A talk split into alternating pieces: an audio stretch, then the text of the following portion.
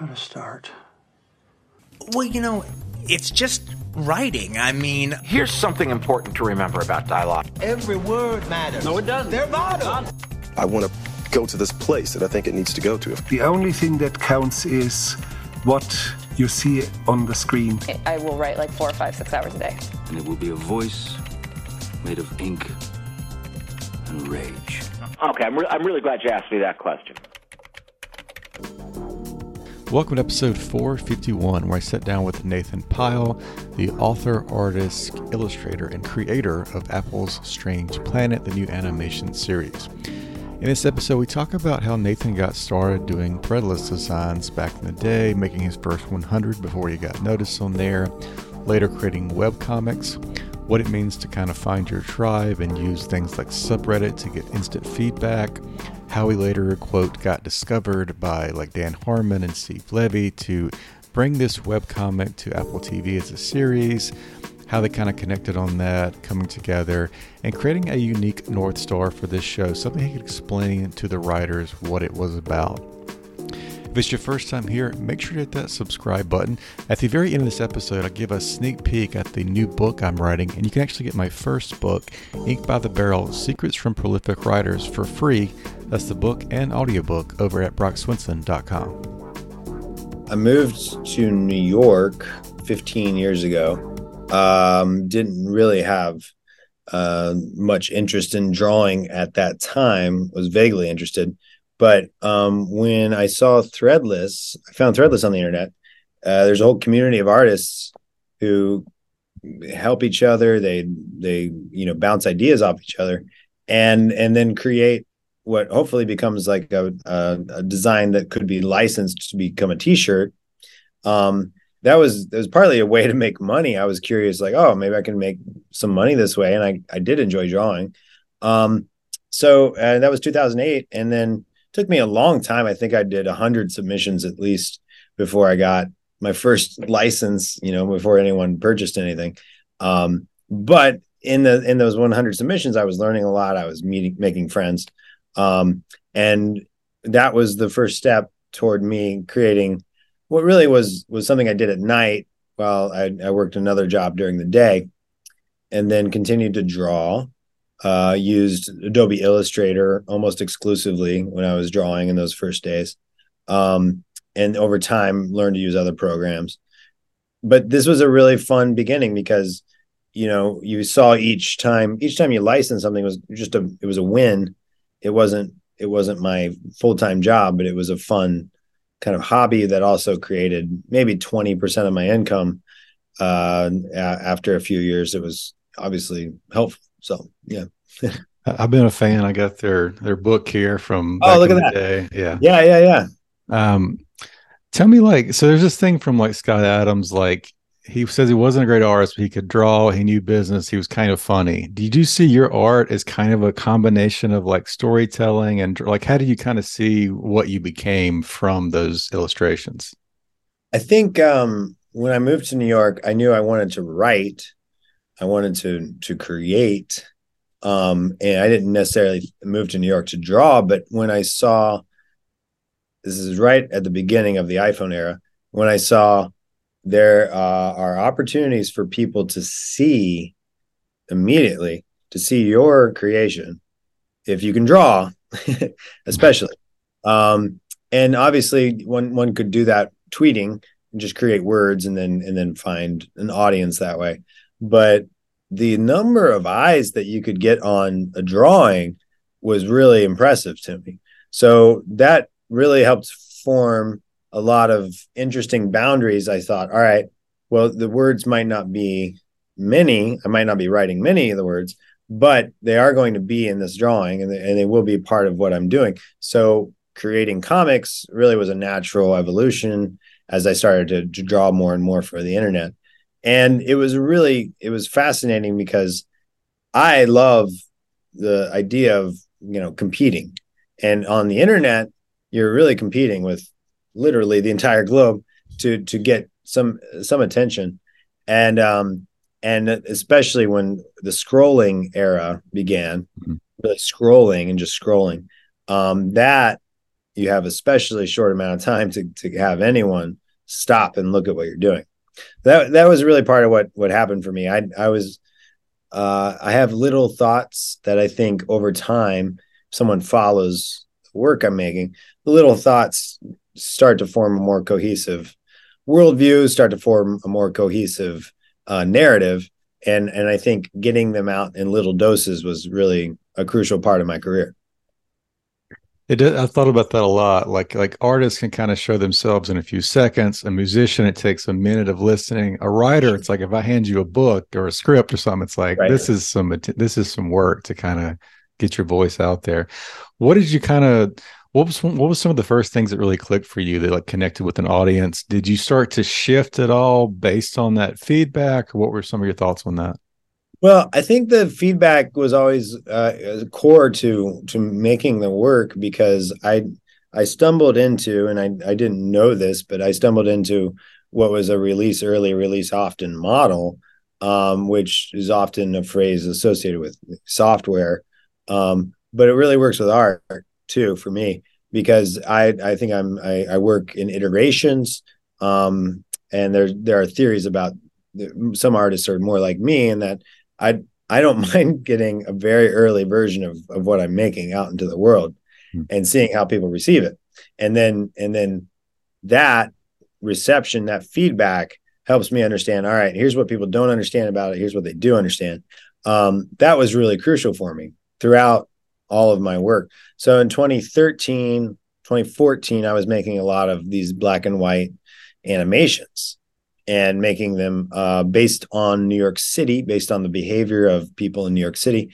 And that became my first book, uh, which really was just a delightful project for me to to start out with because something I cared a lot about. It's staying out of the way in New York, blending in, making sure that I am, you know, being polite and uh, and where I stand and where I walk. Um, and then creating a little guide for people like me who came to New York and realized that they have a particular way of doing things in crowded cities. Uh, someone like me from the suburbs didn't really understand it.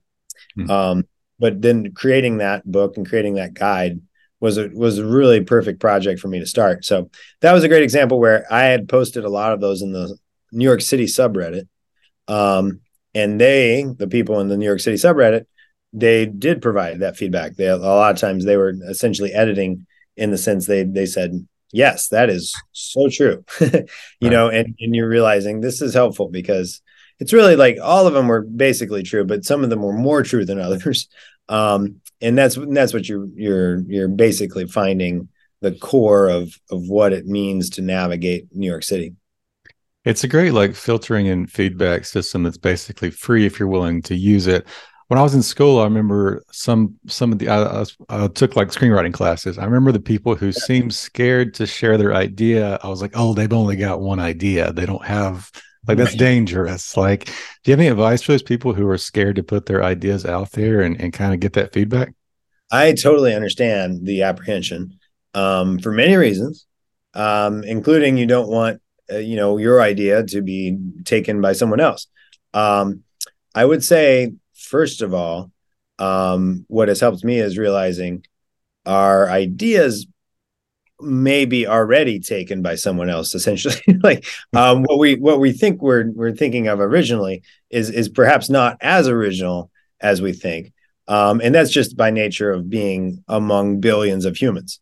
Um, so one of the ideas I, i've realized is is putting work out there doesn't have to be uh, a binary project. It could be something that you start with a more receptive community.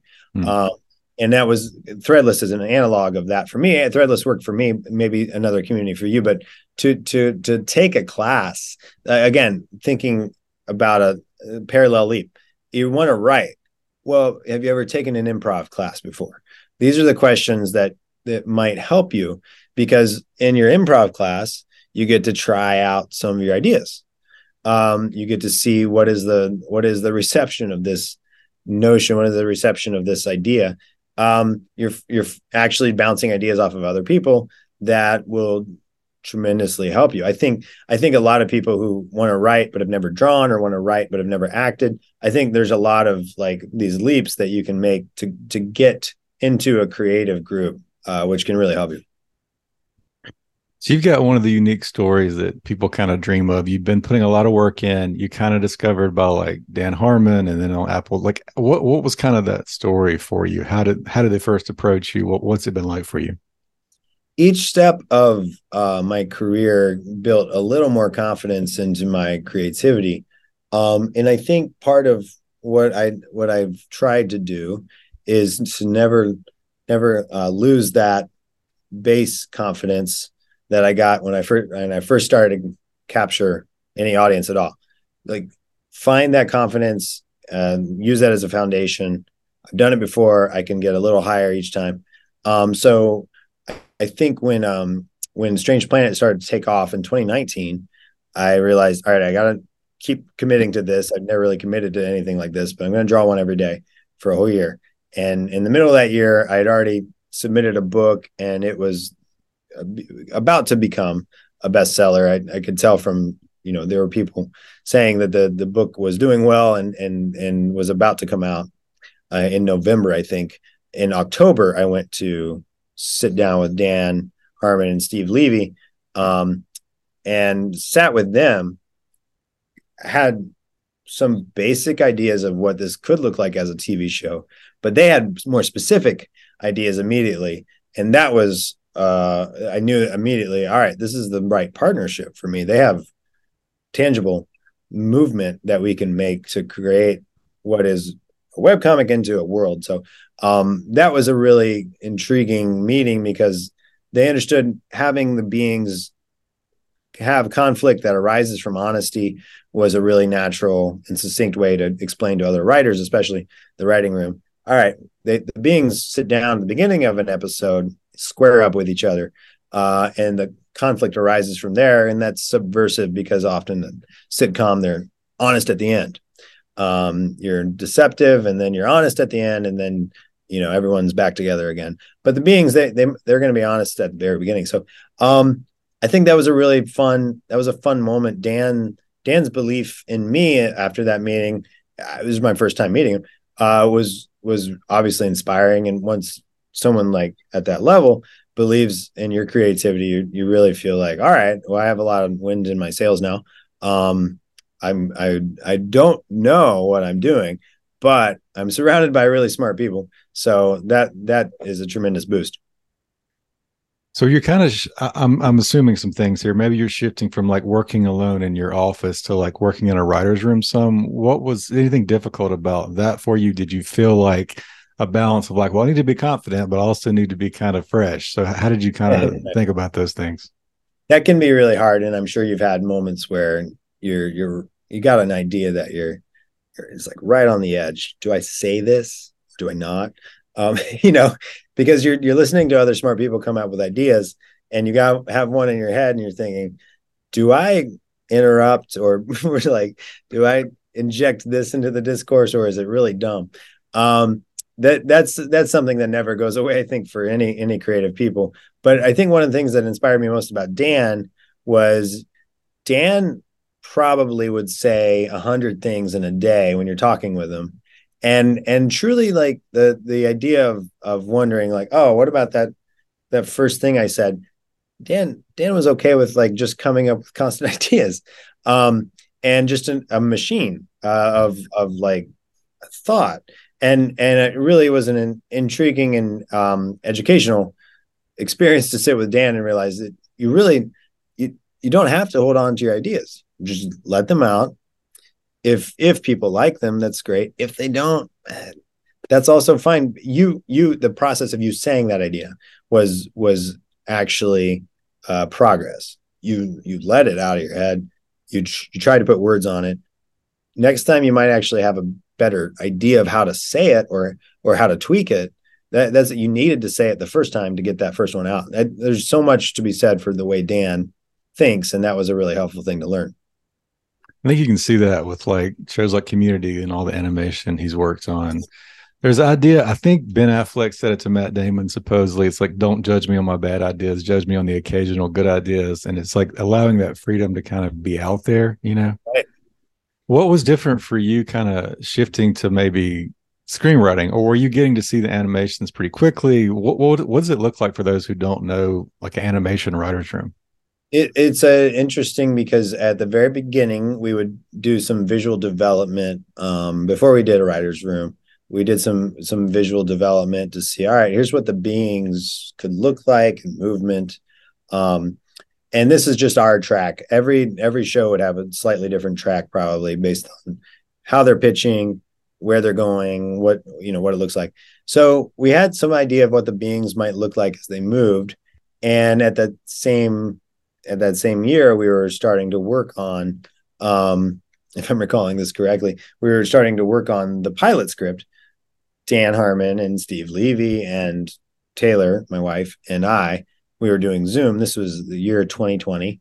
So truly just a, a purely Zoom relationship.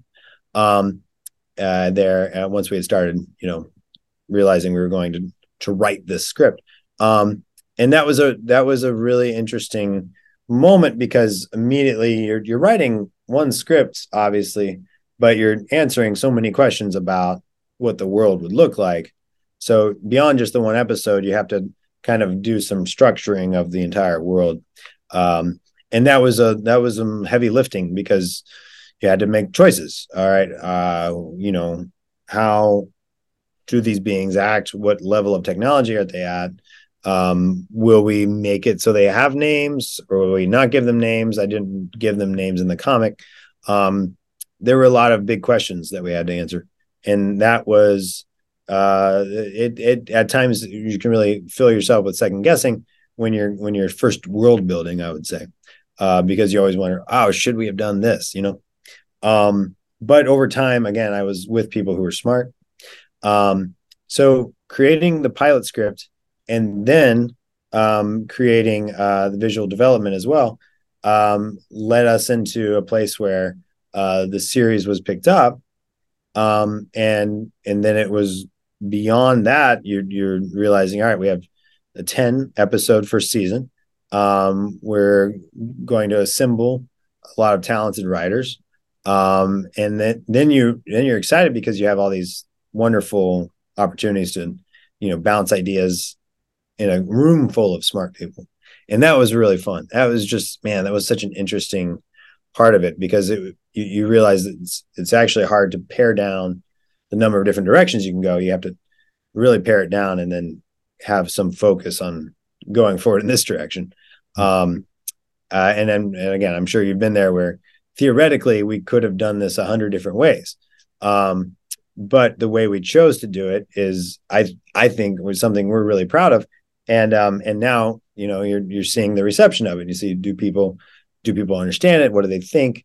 Um you know the first three episodes are out. It's going to continue to to evolve as people react to different characters so i'm i'm really excited about this this part of it is just you're always curious how's this going to be received um but that was that was kind of the beginning of it all yeah We just got maybe uh, two more. You kind of already answered this, but and, it sounds like Harmon and those people like understood it. Was there any North Star you were protecting? Was it just that like this is a show about truth and honesty, or what do you kind of think about that? Um, certainly, uh, it was a world slightly better than ours. Um, it's a world slightly better than ours. Uh, their uh, emotional advance, uh, emotionally advanced beings is is one way I put it. Imagine most sci-fi ideas, stereotypes of extraterrestrials are they're technologically advanced, which would make sense, especially if they're visiting our planet. Um, but in this case, we're we're dealing with emotionally advanced beings, as if they, you know, maybe all go to therapy and they all have ways of of dealing with emotions that they're a little better than ours. Um, we wanted them to be with without gender. We wanted them to be without names, um, and and then to be uh, sincere in their interactions. So we we would say, for instance, as, far as North Star um, uh, phrases go, we talk to voice actors and say you can't be meaner than a, the meanest Muppet would be, um, which was really helpful because immediately people can say, all right, I think Sam the Eagle or or whatever whatever cranky Whoever's Muppet, got the brows. Yeah. yeah yeah whatever cranky Muppet you can think of. Um, that's as mean as you can get. So that that's a uh, there are many little di- different ideas that formed over time that helped people understand. And Bob's Burgers was another great analog where Bob's Burgers is just tremendously funny, um, but also wholesome. There's the wholesomeness of that show, um, which I think is is such a good example. Uh, last question. I'm working on this, uh, my second book. The idea is kind of to be like this self reliant artist. It's almost like you have to assume that you're going to carry your vision all the way through to the end, and it's possible that no one will ever help you, at least Oh, the wow. mindset. Do you have any any thoughts or anything to add to that idea? Because you're kind of seeing both sides of it. You, you've carried it through, but then you also got to that end zone where there is someone who wants to help. I'm just curious any thoughts you might have on that.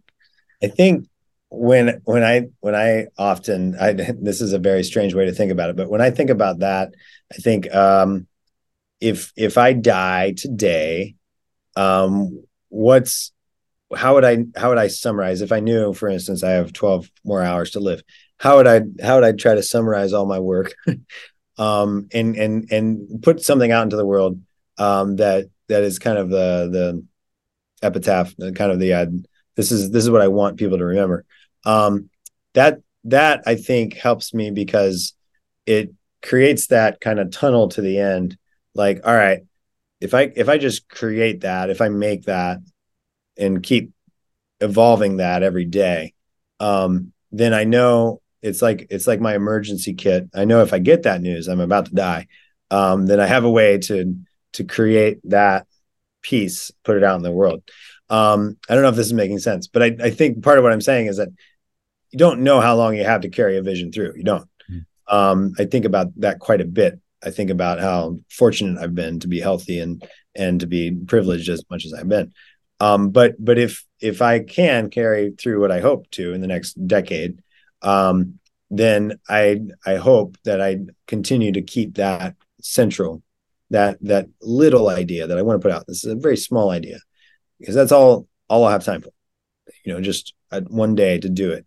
I want to keep that little idea in mind because that's that's that should really be what's crucial and central to what I'm saying. Thanks so much for tuning into the show. Before you take off, I want to give you a free gift. I'm giving you my first book, Ink by the Barrel, for free. That's the digital download and audiobook at brockswinson.com. Inside this book, you'll learn how to annihilate writer's block by embracing Elizabeth Gilbert's playful trickster mentality. You can learn to weaponize your anxiety with Kevin Kelly's different is better approach, and learn how to defend your time with Ryan Holiday's calendar anorexia mindset. There's just a few other ideas in the book Ink by the Barrel. It's also based on over 400 interviews I've done right here on Creative Principles. So go steal that book right now, Ink by the Barrel, to learn how to be a prolific writer. You can get your copy that's digital download and audiobook at brockswinson.com, B R O C K S W I N S O N.com. If it's your first time here, thanks for listening. We'll see you next time. Make sure to hit that subscribe button so you never miss an episode.